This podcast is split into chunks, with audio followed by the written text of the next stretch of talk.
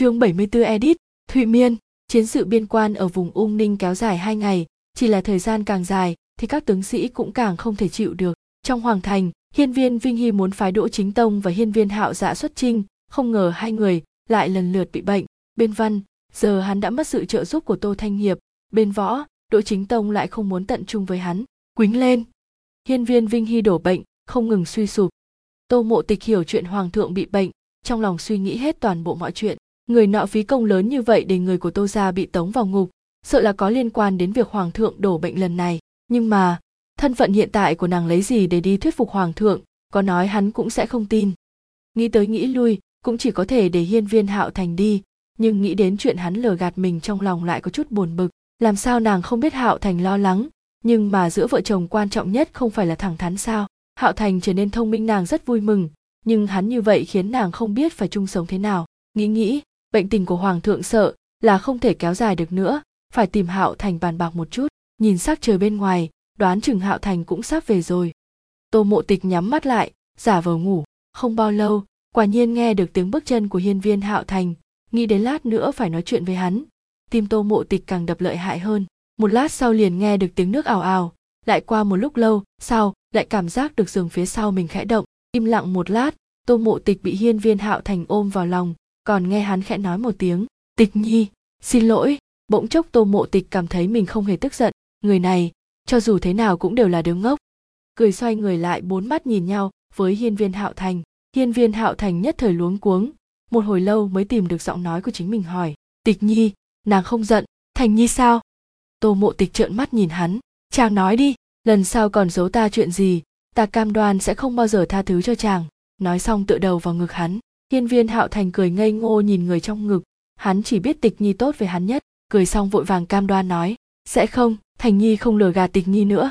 Hiên viên hạo thành lập tức nghĩ đến chuyện sau một năm ăn hồng thảo, có lẽ không nên nói với tịch nhi, tránh cho tịch nhi phải lo lắng cho mình. Trong lòng nghĩ rằng, dù sao tịch nhi cũng không hỏi, chắc không tính là lừa nàng rồi.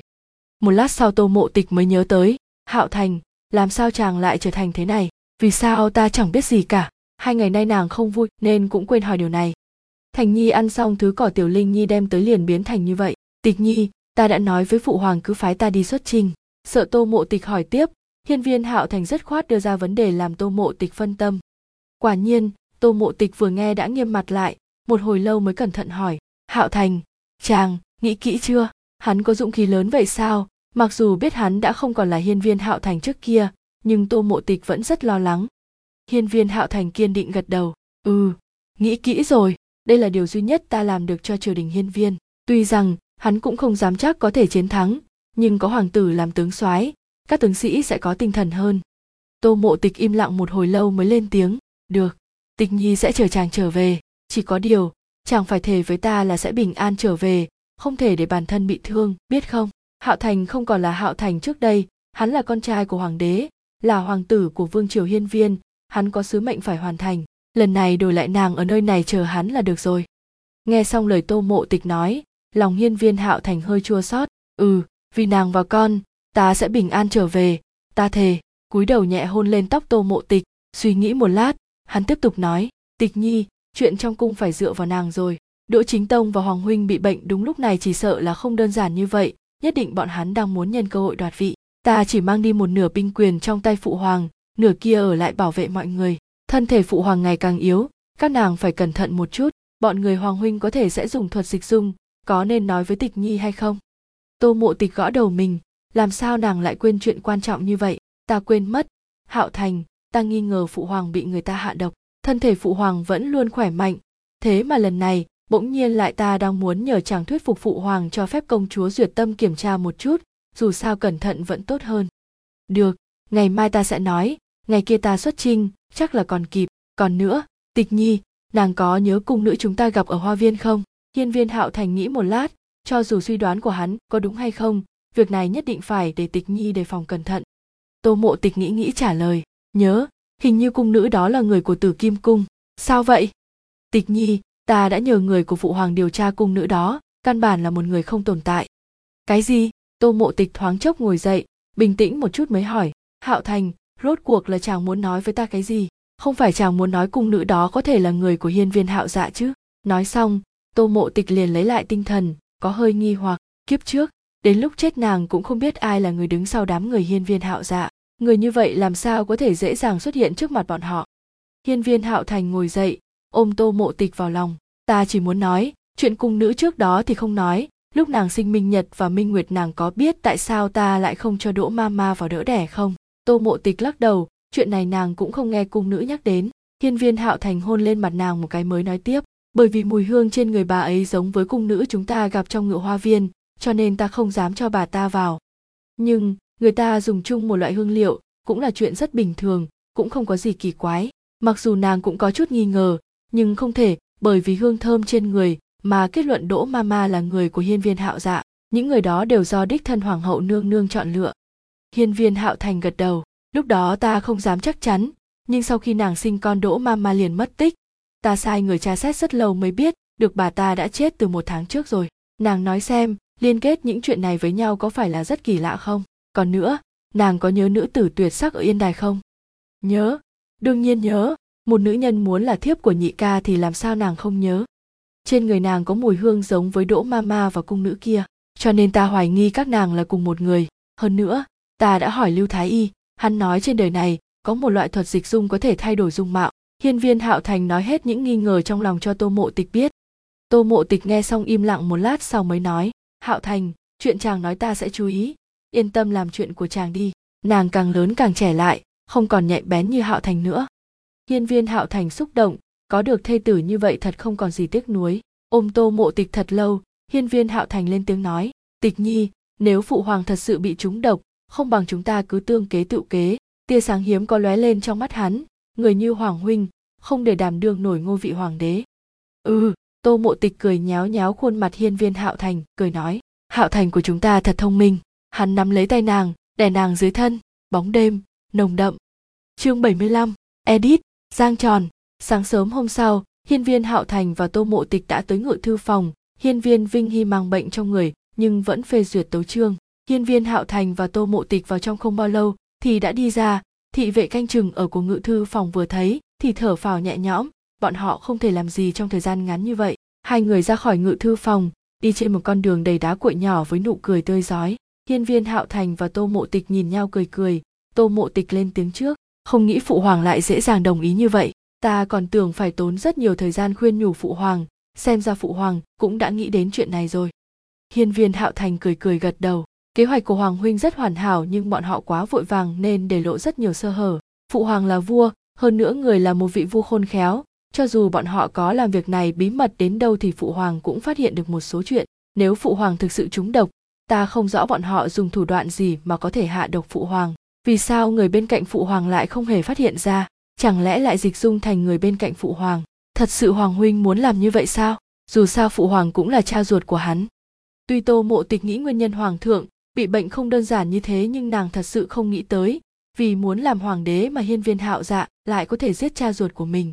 Thủ đoạn hiên viên hạo dạ lợi dụng nàng sao có thể sánh bằng hành vi lần này của hắn. Thủ đoạn ngày càng độc ác, hoàng thượng là phụ thân thân sinh của hắn mà hắn cũng có thể ra tay được. Nghe xong lời nói của hiên viên hạo thành, tô mộ tịch cười nói, dù người bên cạnh phụ hoàng có cẩn thận đến mức nào thì cũng có lúc sai sót. Hiện tại quan trọng nhất là chuyện giải độc còn bọn họ hạ độc như thế nào, bắt được bọn họ không phải là biết sao? Ừm, tịch nhi nói đúng. Hiên viên hạo thành gãi gãi đầu tỏ vẻ ngại ngùng. Tô mộ tịch thấy bộ dáng ngốc nghếch của hắn thì bật cười. Hạo thành vẫn là hạo thành của nàng, vẫn là hạo thành mà nàng yêu, một chút cũng không thay đổi. Hoa ngữ, chuyện ta bảo người đã chuẩn bị tốt rồi sao? Tô mộ tịch quay đầu nói với hoa ngữ đang đi theo phía sau, từng kế tựu kế. Họ phải diễn thật tốt, thì bọn chúng mới mắc mưu được. Hoa ngữ hơi cúi thấp người trả lời. Tiểu thư người yên tâm đi thị vệ canh giữ thiên lạc, nhìn thấy mấy người thì hoảng sợ quỳ xuống hành lễ. Tiểu thần tham kiến thành hoàng tử và thành hoàng tử phi. Đứng lên đi, hiên viên hạo thành lên tiếng, nhấc chân chuẩn bị đi vào. Không nghĩ tới thị vệ lại ngăn cản. Thành hoàng tử, hôm nay dạ hoàng tử đã dặn dò, không có ý chỉ của hoàng thượng, thì không ai được phép đi vào. Hiên viên hạo thành ngẩng đầu cười cười nhìn tô mộ tịch, bọn họ đã đoán đúng. Hiên viên hạo dạ thực sự hạ mệnh lệnh như vậy. Bây giờ lá gan của hiên viên hạo dạ không hề nhỏ giả truyền thánh chỉ mà cũng dám làm. Hiên viên hạo thành cầm ngọc bội dơ lên cho thị vệ xem, thị vệ đưa người ra nhìn hiên viên hạo thành.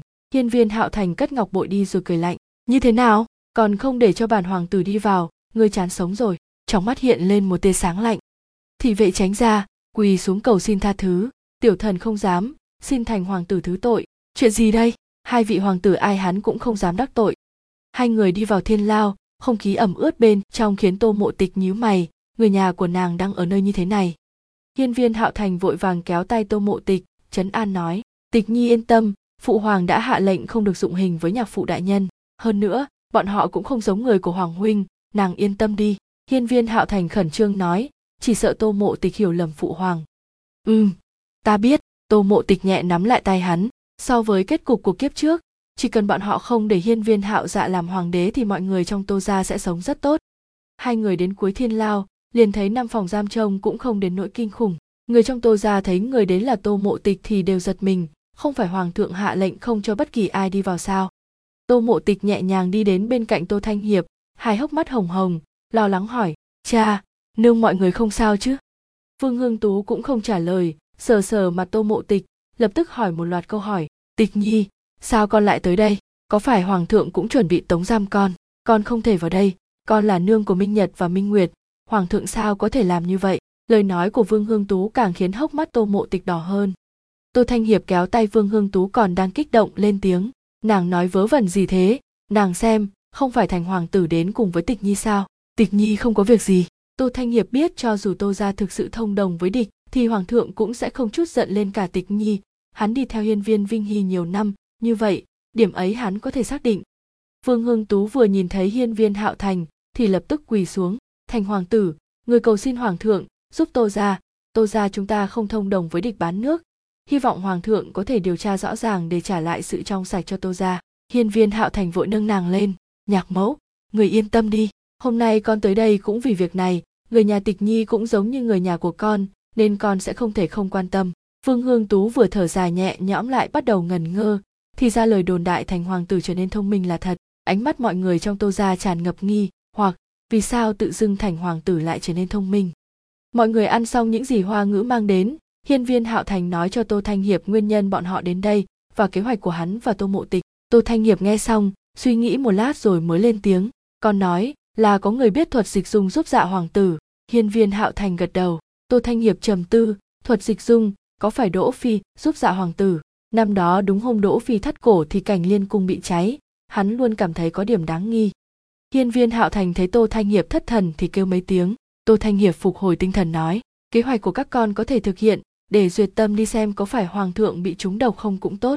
Mặt khác, thành hoàng tử, khi con quyết định đánh mạc quốc, thì phải thật cẩn thận, bọn họ được biết đến là đội quân chưa bao giờ bị đánh bại, phải sống sót trở về nếu không, thì không biết nhà đầu tịch nhi kia sẽ làm ra chuyện gì. Nói xong, tô thanh Hiệp vỗ vỗ bải vai hiên viên hạo thành để cổ vũ hắn. Ánh mắt hiên viên hạo thành kiên định vâng vì tịch nhi và con con sẽ sống quay trở về. Tịch nhi là người mà hắn yêu nhất. Hắn sao có thể khiến tịch nhi đau khổ vì hắn? Hai người nói xong thì hoa ngữ và duyệt tâm đã thay xong quần áo. Tô mộ tịch gật gật đầu. Dáng người hai người không sai biệt lắm. Nói thầm vào tay duyệt tâm. Nhị tàu lát nữa đi ra tàu, hãy cúi đầu thật thấp. Đừng để cho người khác thấy mặt của tàu. Như vậy, sẽ không có người phát hiện. Duyệt tâm cười cười gật đầu. Tịch nhi yên tâm đi. Chưa có chuyện gì duyệt tâm ta làm mà không thành tô hoành sán đứng bên cạnh khinh thường liếc mắt nhìn nàng, lên tiếng nhắc nhở, nàng đừng quá đắc ý, làm không xong việc bản công tử bỏ nàng. Hư chàng dám! Duyệt tâm giận dữ, đi qua kéo lỗ tai tô hoành sán. Tô hoành diệp đứng ở một bên cười bất đắc dĩ, hai kẻ dở hơi này còn có tâm trạng đùa giỡn. Được rồi, nhị muội mau đi cùng tịch nhi, mọi việc làm càng nhanh thì càng ít bị phát hiện. Ừ đại ca, bọn muội đi trước. Tô mộ tịch nói xong thì cùng nhân viên hạo thành và duyệt tâm lập tức rời đi tam đệ đệ nói hoàng thượng bị người hạ độc sao? Tô hoành diệp lên tiếng hỏi. Đệ không biết, không phải nhị tàu trở về thì sẽ rõ sao? Tô hoành diệu ngẩng đầu, thản nhiên nói.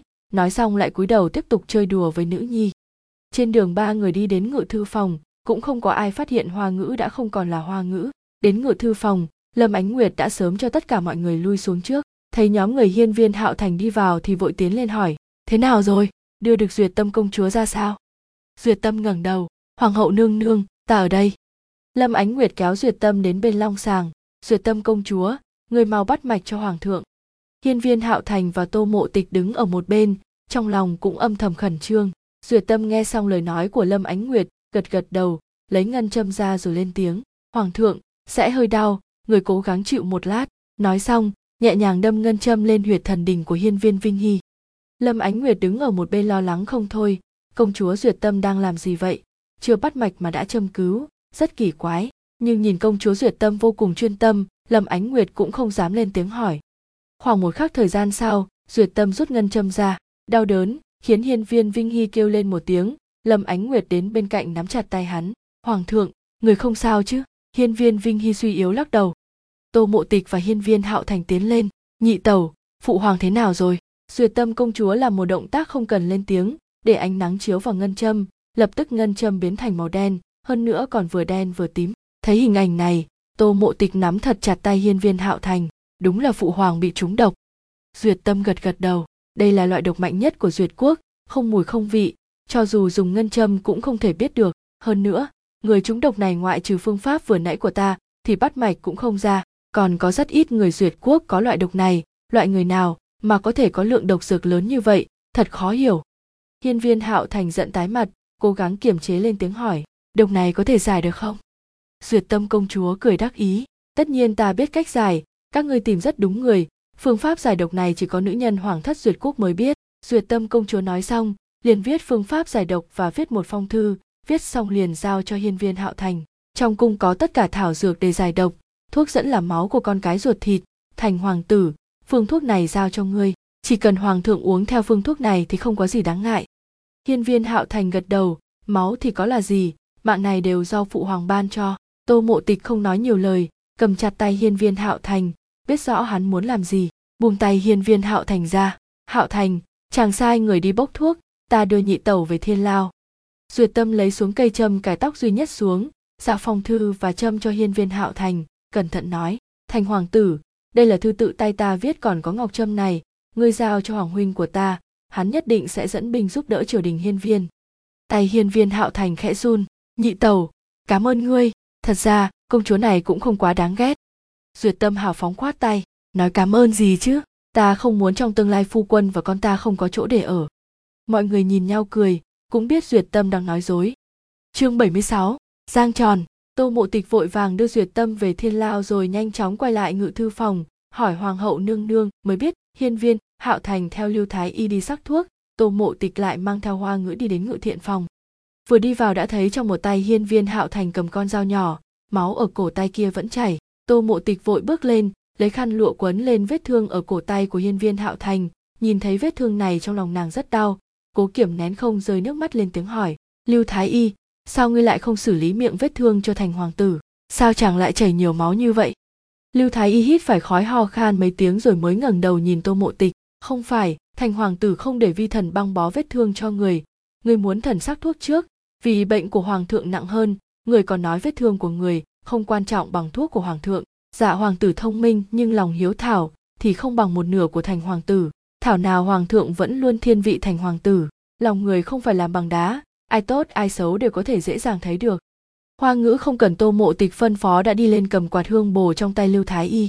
Lưu thái y, người đi xem vết thương giúp thành hoàng tử đi thuốc này để nô tỳ trông cho. Tô mộ tịch trừng mắt nhìn hiên viên hạo thành. Ngày mai chàng xuất trinh rồi còn để tay bị thương như thế thì sao? Ta có thể yên tâm đây. Lưu thái y, dùng thuốc tốt nhất đừng để tay chàng nhiễm trùng. Lưu thái y gật đầu. Vâng. Lưu thái y đứng bên người hiên viên hạo thành, nhẹ nhàng mở khăn lụa của tô mộ tịch ra, lấy thuốc cầm máu đắp lên, rồi lấy vải sạch băng bó vết thương lại. Thành hoàng tử, không nên để miệng vết thương chạm vào nước thì không có vấn đề gì băng bó vết thương xong thì hoa ngữ cũng đã sắc xong thuốc. Lưu thái y cẩn thận đổ thuốc vào trong bát, có thể lờ mờ thấy được màu đỏ tươi của máu. Đây là máu của hiên viên hạo thành. Hiên viên hạo thành vui mừng cười với tô mộ tịch. Tịch nhi, thuốc đã sắc xong, chúng ta mang cho phụ hoàng uống. Vẻ mặt như vậy, giống y hệt lúc hắn muốn đi tìm hoàng hậu nương nương trước đây. Tô mộ tịch cũng không biết nói gì với hắn cho tốt, chỉ lặng lặng đi cùng hắn đến thư phòng. Lâm ánh nguyệt thấy bọn họ đi vào liền vỗ vỗ tay hiên viên vinh hy bảo hắn ngồi dậy vinh hy, con của chúng ta đã sắc xong thuốc để cứu ngươi, lát nữa ngươi phải uống hết. Cho dù nàng chịu nhiều đau đớn khi sinh thành nhi, nhưng nàng không hối hận, đứa con trai ngốc của nàng đã không làm cho nàng thất vọng. Hiên viên hạo thành cẩn thận đặt bát thuốc vào trong tay lâm ánh nguyệt. Mẫu hậu, người mau cho phụ hoàng uống đi, thuốc để lạnh uống vào không tốt, phụ hoàng uống thuốc xong sẽ khỏe ngay thôi. Lâm ánh nguyệt gật gật đầu, cầm thìa múc thuốc đưa đến bên môi hiên viên vinh hy. Hiên viên vinh hy không há mồm bởi vì vị trí hắn nằm đúng lúc có thể thấy cổ tay đã được quấn vải trắng của hiên viên hạo thành. Lâm ánh nguyệt thấy hắn không chịu uống, gấp gáp gọi mấy tiếng. Hiên viên vinh hy cầm lấy bát thuốc trong tay lâm ánh nguyệt, một hơi uống cạn. Uống xong, hiên viên vinh hy cảm thấy thuốc có mùi vị rất lạ. Hắn biết đó là máu của con hắn. Ngừng đầu, hắn thấy sự chờ đợi trong mắt hiên viên hạo thành. Trong lòng âm thầm quyết định, hắn nhất định phải sống thêm 20 năm để nhìn thấy hạo thành sống thật hạnh phúc và minh nhật lên ngôi hoàng đế hiên viên hạo thành bước lên phía trước rồi hỏi, phụ hoàng, người cảm thấy thế nào? Đỡ hơn trước sao? Hiên viên vinh hy hít thật sâu, cảm thấy ngực đã không còn đau trẫm không có việc gì, có nhi tử hiếu thảo như thế, sao hắn có thể không tốt lên? Hắn cũng không muốn nhìn con phải vì hắn mà chảy máu. Hiên viên hạo thành cười mừng rỡ, phụ hoàng không sao là tốt rồi, như vậy thì hắn mới có thể yên tâm khi ở biên ải. Còn chuyện ở hoàng thành, hắn tin tịch nhi nhất định sẽ làm tốt. Hắn biết rất rõ năng lực của tịch nhi hiên viên vinh hy nhìn mọi người rồi lên tiếng. Hai người lui xuống trước đi, ta có việc muốn nói với thành nhi. Con trai sắp ra chiến trường, hắn làm phụ thân phải dặn dò con một số chuyện. Sau khi lâm ánh nguyệt và tô mộ tịch rời đi, hiên viên vinh hy lấy một bọc nhỏ, dưới gối đầu giao cho hiên viên hạo thành. Thành nhi, cái này cho con, phòng ngừa, khi đến biên thành có chuyện gì xảy ra. Biên thành thành phố gần biên giới, nếu phụ hoàng thật sự xảy ra chuyện thì con hãy cầm nó quay về hoàng thành đoạt lại ngôi vị hoàng đế hiên viên hạo thành mở ra, xem nội dung bên trong thì giận tím mặt. Phụ hoàng, người sẽ không có việc gì. Mà tình trạng của thành nhi phụ hoàng cũng rõ, thành nhi không thể làm hoàng đế. Hiên viên vinh hy cười gật đầu. Thành nhi, phụ hoàng biết, phụ hoàng chỉ muốn phòng ngừa trước. Hoàng huynh con không xứng được ngồi lên ngôi vị hoàng đế. Phụ hoàng nghi ngờ, người đứng sau lưng bảy mưu tính kế giúp hiên viên hạo dạ là đỗ chính liên. Nếu thật sự là nữ nhân đó thì ngôi vị hoàng đế này càng không thể cho hiên viên hạo dạ ngồi lên cũng chỉ có nữ nhân đó mới có thể nghĩ ra mưu kế hiểm độc như vậy. Không thì hắn không thể nghĩ ra là ai đã giúp hiên viên hạo dạ. Trưởng công chúa là người hoàng thất. Tiên hoàng nhất định sẽ không dạy nàng những chuyện như vậy. Cho dù nàng hận nguyệt nhi và thành nhi thấu xương, thì cũng sẽ không liên thủ với mạc quốc, lại càng không nói đến những chiến công của đỗ chính tông. Nếu hiên viên hạo dạ tự mình làm, thì hoàn toàn không có khả năng dám nghĩ ra mưu kế hợp tác với mạc quốc nhưng nếu là do đỗ chính liên hỗ trợ thì sao? Những ám vệ hắn phái đi giám sát nhất cử nhất động của hiên viên hạo dạ lại không phát hiện ra nàng ta. Đỗ chính liên. Phụ hoàng, không phải nàng chết rồi sao? Hắn cũng thường nghe những cung nữ hay buôn chuyện nói về đỗ phi nương nương. Hơn nữa, hắn biết hắn lớn lên thành như vậy, có liên quan đến đỗ phi nương nương. Hiên viên vinh hy gật gật đầu. Đáng lẽ là như vậy. Nhưng con biết không? Không lâu sau khi nàng thắt cổ, thì cảnh liên cung liền xảy ra hỏa hoạn dập lửa xong thì thi thể đã cháy thành cho không thể nhận ra ai với ai. Nghe xong lời nói của hiên viên vinh hy, hiên viên hạo thành liền nghĩ, có thể cung nữ và đỗ ma ma hắn nhìn thấy chính là đỗ chính liên. Nếu thật sự như vậy, thì hắn phải nhắc tịch nhi nên cẩn thận. Trời tối, hiên viên hạo thành trở về thần hy cung, đến nhìn minh nhật và minh nguyệt một lát, rồi mới đi vào nội thất. Thấy tô mộ tịch đã ngồi trên giường đợi hắn, hiên viên hạo thành cũng không tắm rửa thay quần áo liền ôm tô mộ tịch vào lòng hai người cùng nằm trên giường, một đêm không ngủ, chỉ nhìn nhau mà không nói gì, giống như muốn khắc sâu hình ảnh của đối phương vào trong tim. Trời vừa sáng thì tô mộ tịch đã đứng dậy trước. Hạo thành, đứng lên đi. Tịch nhi mặc quần áo giúp chàng, cho dù có nói gì đi nữa, thì cũng không thể thay đổi được gì. Đây là lần đầu tiên hạo thành kiên quyết muốn làm một chuyện như vậy, nàng nhất định phải ủng hộ hắn. Ừm, tịch nhi. Hiên viên hạo thành muốn nói lại thôi, nhất định là tịch nhi rất lo lắng nhưng hắn không thể bỏ mặc chuyện ở biên quan, triều đình hiên viên là nhà của hắn và tịch nhi, cũng là giang sơn mà phụ hoàng đã dốc hết tâm sức để bảo vệ. Hắn không thể trơ mắt ra nhìn nó bị đoạt đi mà mình không làm gì cả. Tô mộ tịch quay đầu cười cười với hiên viên hạo thành. Hạo thành, chàng đừng nói gì cả. Ta hiểu. Ta chờ chàng trở về, nhất định phải bình an trở về. Ta và minh nguyệt và minh nhật, còn có mọi người chờ chàng trở về. Hiên viên hạo thành cầm kiếm bước lên, ôm tô mộ tịch vào lòng. Tịch nhi ta nhất sẽ bình an quay trở về. À tịch nhi, phụ hoàng nói người đứng sau lưng giúp đỡ hoàng huynh có thể là đỗ chính liên. Ta đã biết, chàng yên tâm đi. Hôm nay ánh nắng vô cùng rực rỡ, tô mộ tịch và hiên viên hạo thành cùng đi ra. Một người toàn thân khôi giáp sáng ngời, một người toàn thân hồng y diễm lệ, rõ ràng là hai trang phục hoàn toàn khác nhau, nhưng ở chung một chỗ lại vô cùng hài hòa, giống như hòa quyện vào cũng một chỗ. Hoa ngữ và xảo tâm đã ôm minh nguyệt và minh nhật chờ ở bên ngoài, thấy hai người thì cúi đầu hành lễ. Hiên viên hạo thành bế minh nhật trong tay hoa ngữ, còn tô mộ tịch bế minh nguyệt trong tay xảo tâm. Hiên viên hạo thành thấp giọng nói, con trai, tiễn phụ thân một đoạn đường nào? Tô mộ tịch cũng thấp giọng nói, con gái, chúng ta cũng đi tiễn phụ thân nào? Ngoài cửa cung đã có rất nhiều tướng sĩ đang đứng chờ. Thấy hiên viên hạo thành đi ra, tất cả đều giơ binh khí lên hô, thành hoàng tử, thành hoàng tử. Đến khi lâm ánh nguyệt và quý công công đỡ hiên viên vinh hy đi ra, thì tiếng hô mới nhỏ dần chúng tướng sĩ đồng loạt quỳ xuống, kêu to, hoàng thượng vạn tuế vạn tuế, vạn vạn tuế, thành hoàng tử thiên tuế thiên tuế, thiên thiên tuế. Hoàng thượng vạn tuế vạn tuế, vạn vạn tuế. Thành hoàng tử thiên tuế thiên tuế, thiên thiên tuế. Ở trong mắt bọn họ, một hoàng tử ngốc còn đáng để tôn kính hơn một hoàng tử trước khi ra tiền tuyến lại tự dưng ngã bệnh. Hiên viên vinh hy ngẩng đầu, đặt một phần hai hồ phù vào trong tay hiên viên hạo thành, suy nghĩ một lát rồi dặn dò, thành nhi, chuyện của mạc quốc giao cho con mọi việc phải cẩn thận. Tuy hắn là vua của một nước, nhưng cũng có lúc yếu đuối. Mặc dù đêm qua hắn đã sai người thả tô hoành diệp để hắn ra chiến trường cùng thành nhi, nhưng hắn vẫn không thể an tâm. Con trai hắn bảo hộ trong lòng bàn tay, nay lại vì hắn mà bị thương. Lâm ánh nguyệt nhìn con trai của mình, nước mắt đã rơi đầy mặt, không nói nên lời. Hiên viên hạo thành quỳ một gối xuống, giọng nói vang dội, phụ hoàng, mẫu hậu hai người hãy yên tâm, con nhất định sẽ đánh bại mạc quốc rồi trở về. Tốt không hổ là con trai của hiên viên vinh hy ta. Phụ hoàng chờ con trở về. Trong mắt hiên viên vinh hy đầy vui mừng, thành nhi xứng đáng là con trai hắn. Lâm ánh nguyệt lấy tay che miệng, không muốn bật khóc thành tiếng. Hiên viên hạo dạ hãy còn mang bệnh trong người cũng đi lên, vẻ mặt cái này. Hoàng đệ, đây vốn là trách nhiệm của ta.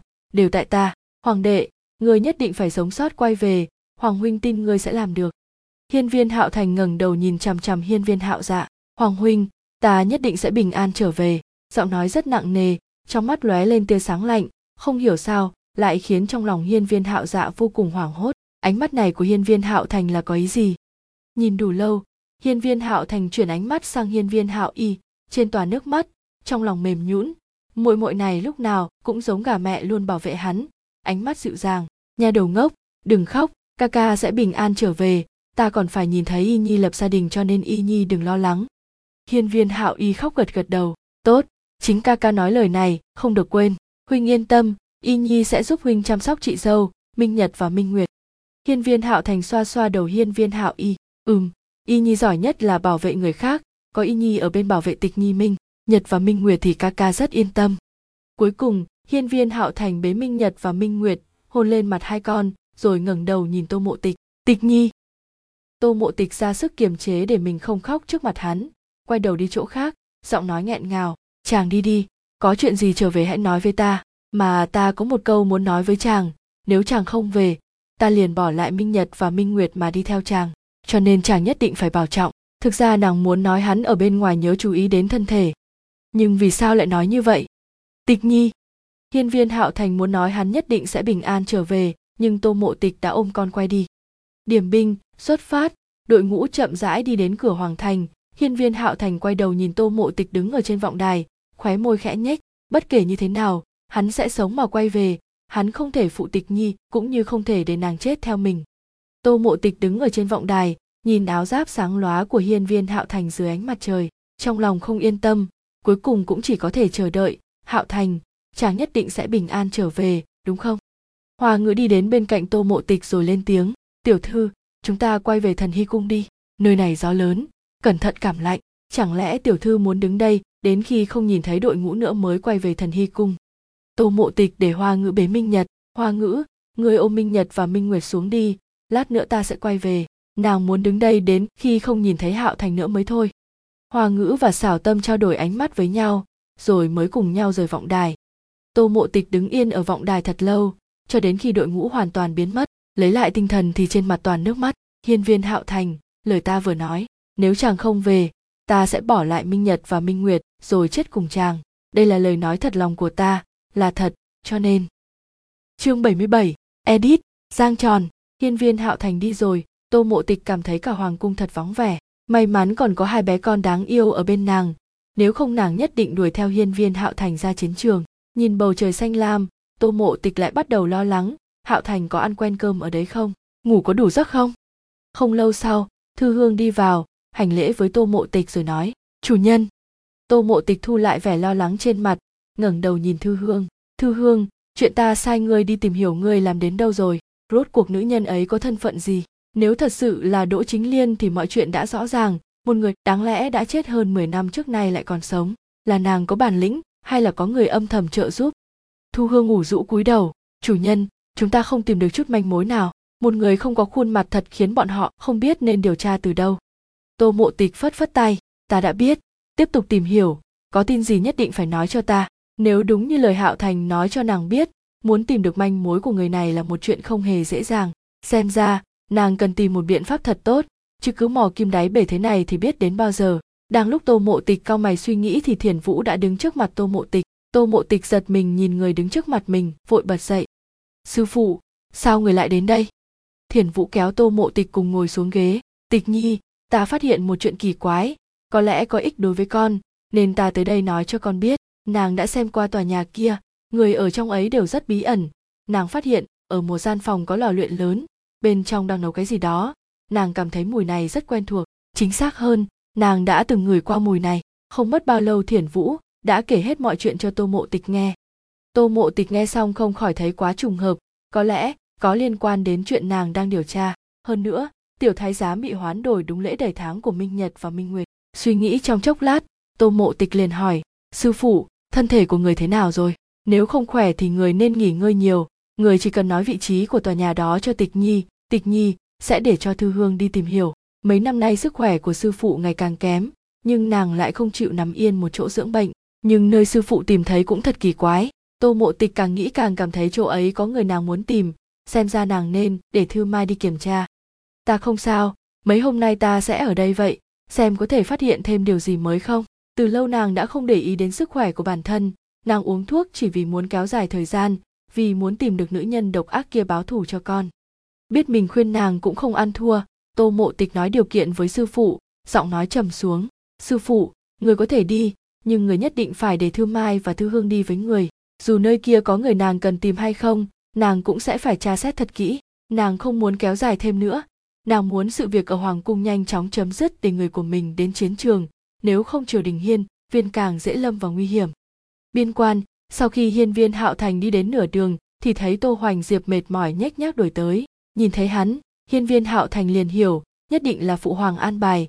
Chắc chắn kinh nghiệm chinh chiến của tô hoành diệp hơn hắn rất nhiều. Có chuyện hắn còn không biết, trong đội ngũ của hắn, tô mộ tịch đã bí mật an bài hơn 10 ám vệ đều là bảo vệ an toàn cho hắn đoàn người hiên viên hạo thành đi không ngừng nghỉ cố gắng đi đến quân doanh mạc quốc đã lợi dụng đội ngũ voi sớm hạ, được ung ninh quan, triều đình hiên viên bại trận liên tục.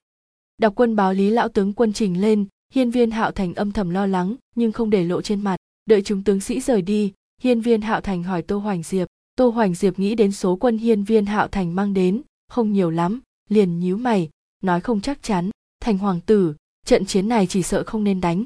Chưa nói đến sự dũng mãnh của quân đội mạc quốc bọn chúng cũng không sử dụng voi, thì chỉ riêng quân số của chúng ta cũng không địch lại được bọn chúng. Hiên viên hạo thành gật gật đầu, không biết hoàng huynh của nhị tàu đã nhận được thư chưa? Chỉ mong quân đội của duyệt quốc có thể đến sớm. Mặt khác, đại ca, huynh xem địa hình ở ngọc môn quan. Cho dù cục diện bây giờ như thế nào, thì bọn họ cũng phải bảo vệ được thành duy nhất còn lại. Ừm, địa hình ở ngọc môn quan rất giống ở ung ninh quan, dễ thủ khó công. Tô hoành diệp nhìn những chỗ đánh dấu trên bản đồ, rất giống ở ung ninh quan nhưng nếu mặc quốc dùng voi tấn công, nhiều nhất thì ngọc môn quan cũng chỉ chống đỡ được hai ngày. Đại ca, mặc kệ quân ta dùng biện pháp gì cũng phải dụ được voi của mặc quốc đến đây. Hiên viên hạo thành không tin voi không sợ bất cứ cái gì trên đời. Trước kia hắn có thể hiểu được ngôn ngữ của các loài động vật, biết rõ vạn vật đều có sự tương khắc. Chỉ cần không phải thần tiên, thì chắc chắn cũng sẽ để lộ ra điểm yếu. Tô hoành diệp cũng không hỏi nhiều. Thành hoàng tử yên tâm, ta sẽ truyền lời xuống dưới. Mặc dù dẫn dụ voi là một chuyện không hề dễ dàng nhưng nếu không làm thì thật sự không cứu được triều đình hiên viên. Hiên viên hạo thành gật đầu rồi gọi to, lý lão tướng quân, mời ngài vào trong. Không lâu sau, lý lão tướng quân đã đi vào, có chút không phục hành lễ với hiên viên hạo thành. Không biết thành hoàng tử tìm thần là có chuyện gì cần phân phó. Hừ, sao hoàng thượng lại làm vậy? Tùy tiện để một ngốc tử đến biên quan. Thật là hay, đây rõ ràng là tự tay dâng triều đình hiên viên cho mạc quốc, còn đánh làm gì nữa? Thật là không công bằng với nhiều tướng sĩ đã chết như vậy hiên viên hạo thành biết rõ lý lão tướng quân rất bất mãn với hắn. Nhưng lý lão tướng quân là người trước đây đã đi theo ông hắn, cũng là một tướng quân thiện chiến, hắn không thể đắc tội. Hiên viên hạo thành cười lễ phép hỏi, lý lão tướng quân, người là do ông ta lưu lại cho phụ hoàng, hạo thành không dám sai bảo người. Chỉ là ta có việc muốn hỏi ý kiến người, là việc ngăn cản quân địch. Không biết lý lão tướng quân có muốn nghe lý thuyết của hạo thành về việc này? Đối với người kiêu ngạo, không thể cao ngạo hơn hắn. Chỉ cần lễ phép hỏi han hắn hắn sẽ không làm khó ngươi. Quả nhiên, trong lòng lý lão tướng quân nghĩ muốn phản bác, nhưng lại không biết nên nói cái gì. Lý lão tướng quân nghẹn đỏ mặt, không vui trả lời, có biện pháp gì có thể ngăn cản bọn họ không tấn công? Chỉ cần bọn họ không thể tấn công được triều đình hiên viên, thì muốn mạng của thần cũng được, thành hoàng tử nói đi. Con mẹ nó, ai bảo thành hoàng tử là một đứa ngốc? Trên đời có mấy người có thể khiến hắn giận mà không thể bộc phát, còn muốn hắn nghe ý kiến của mình hiên viên hạo thành lấy kim bài hiên viên vinh hy đã đưa hắn vào bản đồ bày bố binh lực đã sửa đổi, để vào trong tay lý lão tướng quân, không để hắn quỳ xuống. Lý lão tướng quân, người là trọng thần do hoàng đế gia gia lưu lại cho phụ hoàng, không có người ngoài người không cần hành lễ. Kim bài này, hạo thành muốn người giữ lấy. Đằng sau bản đồ này là một vài nơi đã bày bố binh lực khác trước. Ta và tô tướng quân sẽ ở ngọc môn quan ngăn cản quân địch của mạc quốc để quân đội của lý lão tướng quân tranh thủ thời gian. Chỉ cần bản đồ này sửa đổi vài chỗ bọn họ sẽ không thể liên tục chiến thắng nữa. Lý lão tướng quân nhận lấy, quỳ một gối xuống, thần tiếp chỉ, nhất định sẽ hoàn thành nhiệm vụ thành hoàng tử giao phó. Trước kia nhất định là thành hoàng tử giả ngốc lừa gạt người. Thấy thế nào thì cũng không hề giống một đứa ngốc. Hiên viên hạo thành hơi hơi chắp tay. Vậy làm phiền lý lão tướng quân, nội dung trong bản đồ này chỉ mình người có thể biết. Tìm người, để đổi nơi phân bố lực lượng phòng thủ cũng phải tìm người khác làm. Ở biên quan, người duy nhất mà hắn có thể tin tưởng chỉ có lý lão tướng quân không thể để bất cứ ai khác biết bản đồ này. Không biết liệu trong những tướng sĩ đi bày bố binh lực canh phòng có thể có thám tử của mạc quốc hay không. Cho nên không thể dùng nhóm người lúc trước được. Lý lão tướng quân đi rồi. Hiên viên hạo thành và tô hoành diệp liền nghĩ biện pháp. Quyết định đầu tiên nên để một số tướng sĩ mai phục ở ngọc môn quan.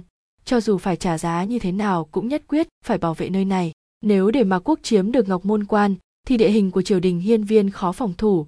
Nếu vậy thì khả năng mất cả giang sơn là rất cao hoàng thành, tô mộ tịch và hoàng thượng bàn bạc một lúc lâu mới nghĩ ra được một kế sách đối phó. Bệnh tình hoàng thượng nguy kịch, truyền chỉ những thành viên của hoàng thất và các đại thần nội các đến long tường cung để bàn bạc về việc kế thừa ngôi vị. Vừa nghe đến việc như vậy, thì bọn họ cũng không tin người đứng sau hiên viên hạo dạ còn không xuất đầu lộ diện. Quả nhiên, hiên viên hạo dạ nghe liền sai người truyền tin này ra ngoài. Đỗ chính liên nhìn bức thư trên tay, trầm tư suy nghĩ, chốc lát sau mới lên tiếng nói, kình thương người mang theo ba người đi xử lý bốn đại thần nội các, sau đó giả trang thành bọn chúng, rồi tiến cung, bất cứ giá nào cũng phải để dạ hoàng tử ngồi lên ngôi vị thái tử. Ánh mắt lãnh kình thương trượt lóe. Sư bá, chuyện quan trọng như vậy, mà người không đi cùng bọn ta sao? Hành động lần này không có vấn đề gì đi. Nếu không với tính tình của sư bá, nàng nhất định sẽ trực tiếp tham gia, chứ không ngồi đây rồi sai bọn họ đi làm. Hành động lần này ta không đi được, ta phải đến đỗ phủ một chuyến để nhờ ca ca ta giúp ta một tay thật ra đỗ chính liên có chút lo lắng, dù sao, trước kia tô mộ tịch đã phá hư rất nhiều chuyện của nàng.